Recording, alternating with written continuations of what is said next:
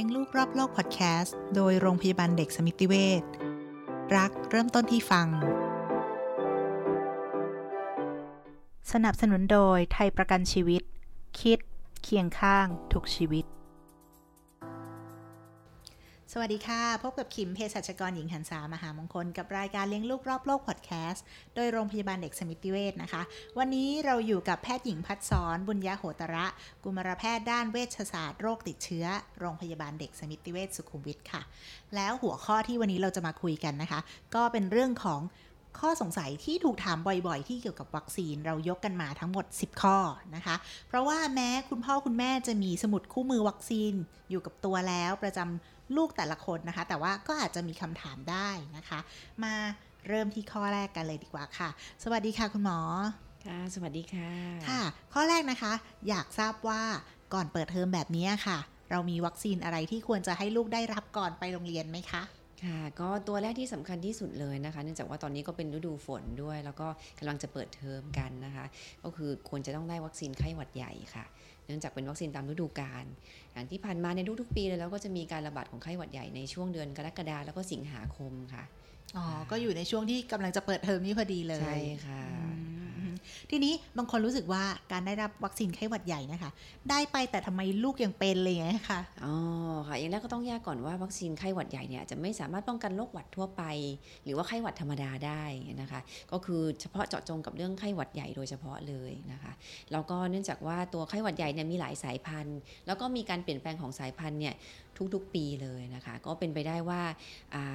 วัคซีนที่เราได้รับไปอาจจะไม่ตรงกับสายพันธุ์พอดีนะคะ แต่ว่าอาโอกาสที่ยังจะจะป้องกันโรคจากวัคซีนเนี่ยก็ยังอ่ามีประโยชน์ก็คือยังแนะนำว่าควรจะฉีดวัคซีนเป็นประจำทุกปีค่ะ เนื่องจากว่าไข้หวัดใหญ่เนี่ยมีความรุนแรงนะคะอาอาจจะมีภาวะแทรกซ้อนทำให้เกิดอาการปอดอักเสบหรือว่ามีอาการทางสมองได้ อาจจะถึงแก่ชีวิตได้นะคะ ถึงแม้ว่าทั่วไปแล้วเนี่ยเด็กก็จะอาการไม่รุนแรงแล้วก็หายได้เองนะคะ ค่ะ ทีนี้พอเมื่อกี้คุณหมอพูดถึงหวัด แล้วถ้าเด็กที่เป็นหวัดเนี่ยค่ะ แล้วจะมีอาการอื่นๆ อย่างเช่น หูอักเสบอย่างเงี้ยค่ะ มันมีอะไรที่สามารถป้องกันได้ไหมคะอ๋อค่ะอย่างแรกเลยเนี่ยคืออาการที่เราหูอักเสบเนี่ยเกิดจากมีภาวะติดเชื้อของแบคทีเรียในหูชั้นกลางนะคะ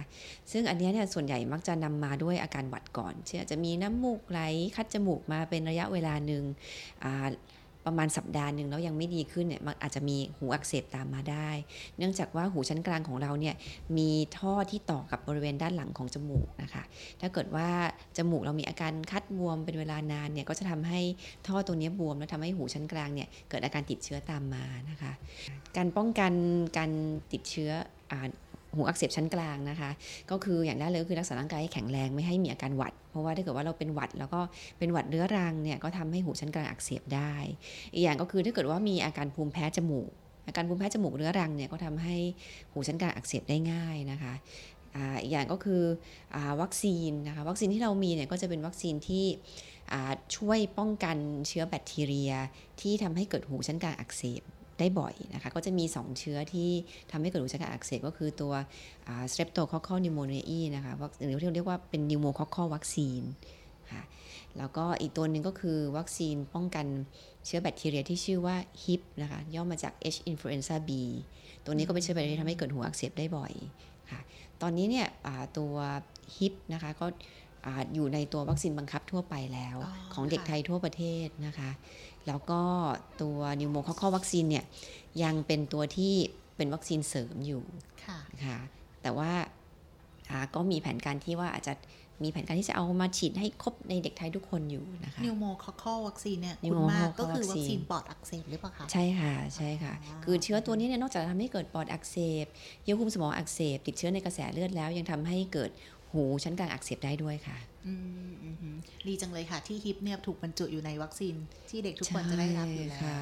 ค่ะอย่างนี้รบกวนคุณหมอแนะนำหน่อยได้ไหมคะ อาจจะทวนความจำให้คุณพ่อคุณแม่ฟังนิดนึงว่า วัคซีนที่ควรได้รับในเด็กแต่ละวัยเนี่ยควรฉีดอะไรบ้างคะ ก็แรกเริ่มก็คือเด็กแรกเกิดเลยนะคะแรกเกิดเนี่ยก่อนที่จะกลับบ้านเนี่ยเราก็จะได้วัคซีน 2 ชนิดค่ะ อย่างแรกก็คือวัคซีน BCG เป็นวัคซีนป้องกันวัณโรคนะคะ อันนี้เด็กไทยทุกคนเนี่ยควรจะได้รับเพราะว่าเรามีเชื้อวัณโรคเนี่ยแพร่ระบาดอยู่ในเมืองไทยมาโดยตลอดนะคะ ตัวที่ 2 ก็คือวัคซีนตับอักเสบ B ค่ะเป็นไวรัสตับอักเสบบีนะคะ ตัวนี้ก็สำคัญควรจะได้ทุกคนตอนแรกเกิดเลยค่ะ หลังจากนั้นที่อายุ 1-2 เดือนเนี่ยก็จะต้องได้รับวัคซีนตับอักเสบบีเข็มที่2นะคะ ค่ะแล้วก็ที่อายุ 2 เดือน 4 เดือน 6 เดือนเนี่ยก็จะเป็นวัคซีนที่เป็นวัคซีนภาคบังคับ ก็คือจะมีคอตีบบาดทะยักไอกรนโปลิโอ ตัวเยื่อหุ้มสมองอักเสบที่ชื่อว่า Hib นะคะ แล้วก็ตับอักเสบบีครั้งที่ 3 ที่อายุ 6 เดือนอหลังจากอายุ 6 เดือนเป็นต้นไปเนี่ยวัคซีนที่เป็นทางเลือกแต่ก็แนะนำนะคะ โดยเฉพาะในเด็กน้อยกว่า 2 ปี ก็คือตัวไข้หวัดใหญ่ค่ะ วัคซีนไข้หวัดใหญ่เนี่ยควรจะได้ 2 ครั้ง ถ้าเป็นปีแรกที่เขาได้วัคซีนเลยนะคะก็จะฉีด 2 เข็มห่างกัน 1 เดือนค่ะ หลังจากนั้นไปนะคะช่วง 1 ขวบ ก็จะเป็นวัคซีนหัดหัดเยอรมันคางทูมค่ะอิสุกอิสัย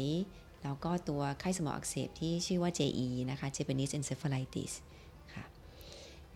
นอกจากนี้เราก็จะมีวัคซีนเสริมที่ได้กล่าวไปเบื้องต้นคือตัวนิโมคอคอวัคซีนที่ว่ากันปอดอักเสบ ติดเชื้อในกระแสเลือดนะคะ ตัวนี้เนี่ยสามารถเริ่มฉีดได้ที่อายุ 2 เดือนนะคะก็จะฉีด 2 เดือน 4 เดือน 6 เดือน แล้วก็อีกครั้งหนึ่งเนี่ยประมาณ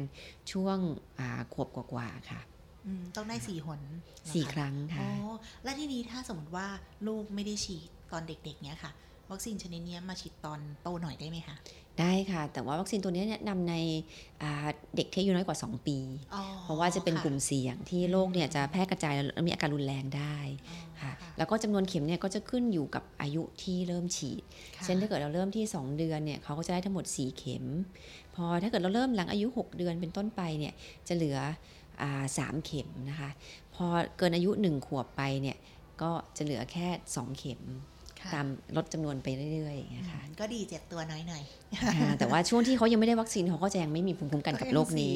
ใช่ค่ะ ก็ปัจจุบันก็มีวัคซีนที่ 1 เข็มแล้วก็สามารถจะป้องกันได้หลาย ๆ โรคใช่ไหมคะ อย่างวัคซีนที่ 1 เข็มแล้วก็สามารถป้องกันได้ 6 โรคเลย คือตับอักเสบไอกรนข้อตีบัตทยักโปลิโอ เยื่อหุ้มสมองอักเสบในเข็มเดียว ใช่ค่ะก็คือออย่างที่บอกไปว่าเราจะมีวัคซีนรวมที่สามารถฉีดได้ตั้งแต่ช่วงอายุ 2 เดือน 4 เดือน 6 เดือนนะคะคือแทนที่เราจะต้องอเจ็บหลายที เราก็สามารถฉีดรวมกันไปเลย คือรวม 6 โรคไปก็จะมีคอตีปัทยักไอคอนโปลิโอยุคุมสมองอักเสบที่ชื่อว่าฮิปแล้วก็ตับอักเสบบี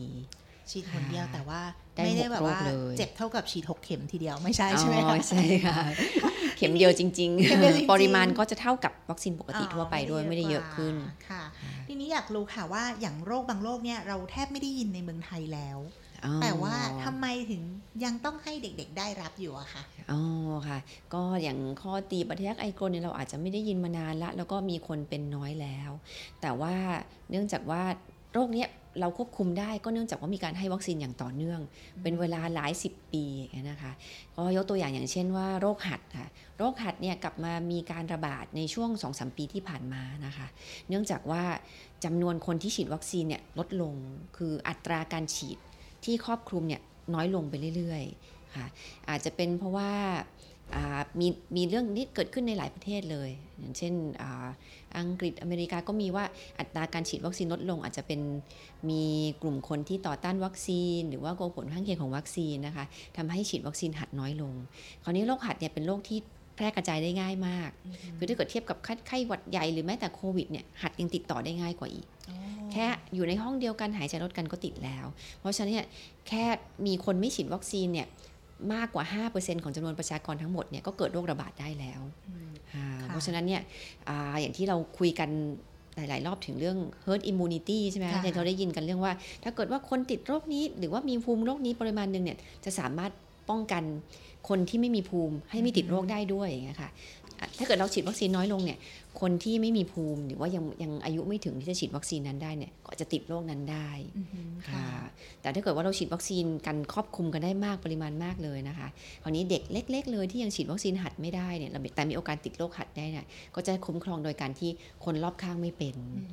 นะคะเพราะฉะนั้นเนี่ยเราก็ต้องถึงแม้ว่าโรคบางโรคจะดูน้อย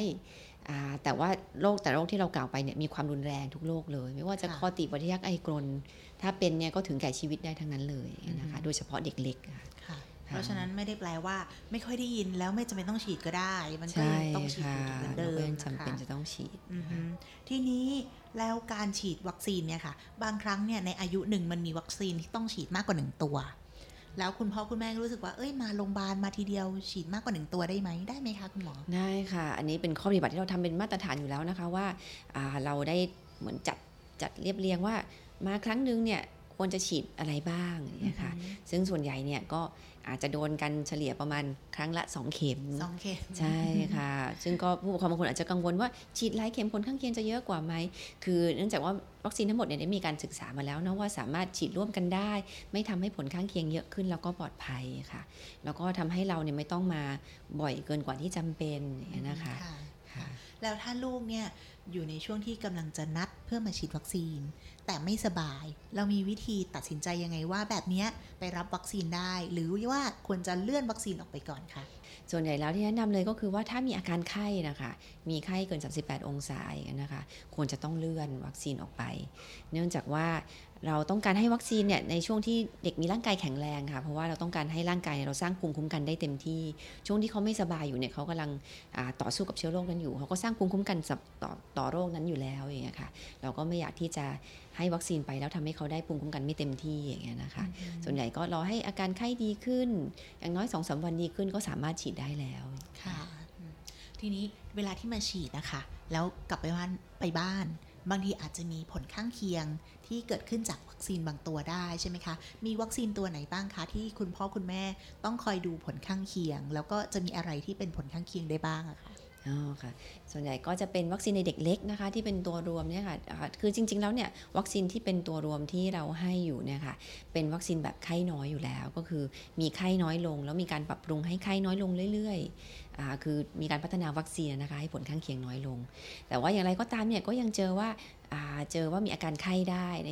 10-20%ของเด็กที่ฉีดไปนะคะ คราวนี้เนี่ยบางคนก็อาจจะแนะนำว่า ให้ทานยาลดไข้ไปก่อนเลย ซึ่งอันเนี้ยจริง ๆ ตามหลักการแล้วเนี่ยไม่ควร เพราะว่าการที่เรากินยาลดไข้ไปก่อนเนี่ยมันจะไปกดภูมิคุ้มกันของร่างกายค่ะทำให้ตัวไข้เนี่ยอ่าซึ่งจริงแล้วเป็นปฏิกิริยาของร่างกายเนี่ยน้อยลงทำให้ภูมิคุ้มกันที่ได้เนี่ยอาจจะลดลงไปด้วยค่ะค่ะแต่ก็แนะนำว่าถ้ามีอาการไข้เราค่อยทานยาลดไข้บรรเทาอาการไป ก่อนมาไม่ต้องทานยามาก่อน ไม่ต้องทานยากันใช่ไหมคะมาก่อน ทีนี้นะคะถ้าฉีดปุ๊บ ทานยาได้ไหมถ้ายังไม่มีไข้หรือว่าต้องรอมีไข้ถึงจะทานยาคะอ๋อเนื่องจากว่าตอนเนี้ยวัคซีนเนี่ยเราพัฒนาอย่างที่บอกว่าผลข้างเคียงเริ่มน้อยลงแล้วไม่ได้มีไข้ทุกคนค่ะอันแนะนำว่าถ้ามีไข้เราค่อยทานยาดีแล้วกก็ว่าทานยาใช่ค่ะค่ะ ทีนี้อีกหนึ่งอาการนะคะ ที่เป็นอาการที่อาจจะเจอในเด็กที่เพิ่งฉีดวัคซีน ลูกตัวเองก็เพิ่งไปฉีดเมื่อ 2 สัปดาห์ที่แล้วค่ะ แล้วเขาก็เปิดให้ดูว่าแขนเขาเป็นไตเป็นก้อนแข็งเลยอ๋อค่ะแบบนี้เราจัดการยังไงดีคะ แล้วปกติไหมคะ อ๋อค่ะ วัคซีนบางตัวนะคะ โดยเฉพาะกลุ่มบาดทะยักเนี่ยอาจจะเจอได้ว่าตรงบริเวณที่ฉีดเนี่ยปวดบวม แล้วก็อาจจะมีก้อนได้นะคะ ก็ถ้าเกิดว่าช่วงแรกเนี่ยมีอาการปวดมากในช่วง1-2 วันแรกเนี่ยให้ประคบเย็นได้ นะคะก็คือประคบครั้งหนึ่งประมาณ 5-10 นาทีค่ะแต่ว่าพยายามอย่าไปนวดแรงๆนะคะแล้วก็ไม่จำเป็นต้องใช้ยานวดหรือยาอื่น ๆ ทาค่ะ อาการก็จะดีขึ้นเองค่ะอ๋อดีขึ้นเองค่ะแล้วถ้ามันพ้น 2 วันไปแล้วนี่ยังใช้เป็นประคบเย็นไหมหรือว่าเป็นเปลี่ยนเป็นประคบร้อนหรือยังไงคะถ้ายังคือไม่ส่วนใหญ่ถ้า 2 วันแล้วเนี่ยอาการปวดควรจะน้อยลงแล้วนะคะ ถ้าเกิดว่าพ้น 2 วันไปแล้วยังปวดบวมแดงเยอะเลยนี่อาจจะต้อง กลับมาดูอีกทีหนึ่งว่ามีผิดปกติอะไรไหม แต่ถ้าเกิดว่าไม่ได้ปวดบวมแดง แต่ว่าคลำได้เป็นไตเฉยๆเนี่ยนะคะอ่าอันนี้ไม่ต้องทำอะไรค่ะไม่ต้องทำจะค่อยๆดีขึ้นเอง จะนิ่มลงในระยะเวลาบางคนก็ 2-3 อาทิตย์นะคะอืมค่ะโอ้โหเป็นประโยชน์มากๆเลยนะคะ เพราะว่าคุณพ่อคุณแม่หลาย ๆ คนอาจจะสงสัยในเรื่องนี้อยู่นะคะทีนี้เรื่องสุดท้ายค่ะที่อยากจะถามคุณหมอก็คือเรื่องของเด็กที่เป็นแพ้อาหาร ค่ะ แพ้อาหารเช่น แพ้นมวัว แพ้ไข่ เคยเห็นว่าบางวัคซีนเนี่ยมันมีไข่เข้ามาเกี่ยวข้อง ปัจจุบันนะคะมันพัฒนาไปจนเด็กที่เป็นมีอาการแพ้ไข่ แพ้นมวัวพวกเนี้ยฉีดวัคซีนได้ครบทุกชนิดไหมคะ ค่ะตอนนี้เนี่ยก็คืออสามารถฉีดได้ทุกชนิดเลยค่ะ ไม่ว่าจะแพ้นมวัวแพ้ไข่ยกเว้นอยู่อย่างเดียวก็คือวัคซีนไข้เหลือง เราอาจจะไม่ค่อยได้ยินเพราะไม่ใช่วัคซีนบังคับในประเทศไทยสำหรับคนที่จะมีการเดินทางไปประเทศแถบอลาตินอเมริกาอย่างเงี้ยนะคะ ตัวนั้นเนี่ยคนแพ้ไข่ยังฉีดไม่ได้จำเป็นจะต้องงดเลย ค่ะส่วนสมัยก่อนเนี่ยเราอาจจะเคยได้ยินว่าอ่าวัคซีนบางชนิดเนี่ยมีส่วนผสมของไข่ เช่นวัคซีนไข้หวัดใหญ่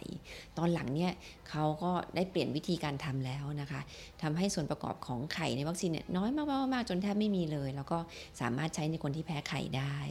อืมค่ะคุณพ่อคุณแม่ก็สบายใจสได้บายใจได้ เพราะเดี๋ยวนี้เด็กๆ ที่เป็นแพ้อาหารนี่เยอะมากเลยนะคะอืมค่ะวันนี้นะคะ คุณพ่อคุณแม่ก็คงจะได้คำตอบไปแล้วสำหรับ 10คำถามที่พบบ่อยเกี่ยวกับวัคซีนนะคะ ต้องขอบพระคุณคุณหมอมาก ๆ เลยค่ะ ที่ให้ความรู้กับเรานะคะ ขอบคุณขอบค่ะคุณมากค่ะสวัสดีค่ะติดตามเลี้ยงลูกรอบโลกพอดแคสต์โดยโรงพยาบาลเด็กสมิติเวชได้ทางช่องทางต่างๆ ในการรับฟังพอดแคสต์ Anchor, Podbean, SoundCloud, Spotify และ YouTube ของโรงพยาบาลสมิติเวชแล้วอย่าลืม subscribe, follow หรือแชร์ให้เพื่อนๆได้ฟังด้วยนะคะ สวัสดีค่ะ ขอบคุณค่ะ สนับสนุนโดยไทยประกันชีวิต คิด เคียงข้าง ทุกชีวิต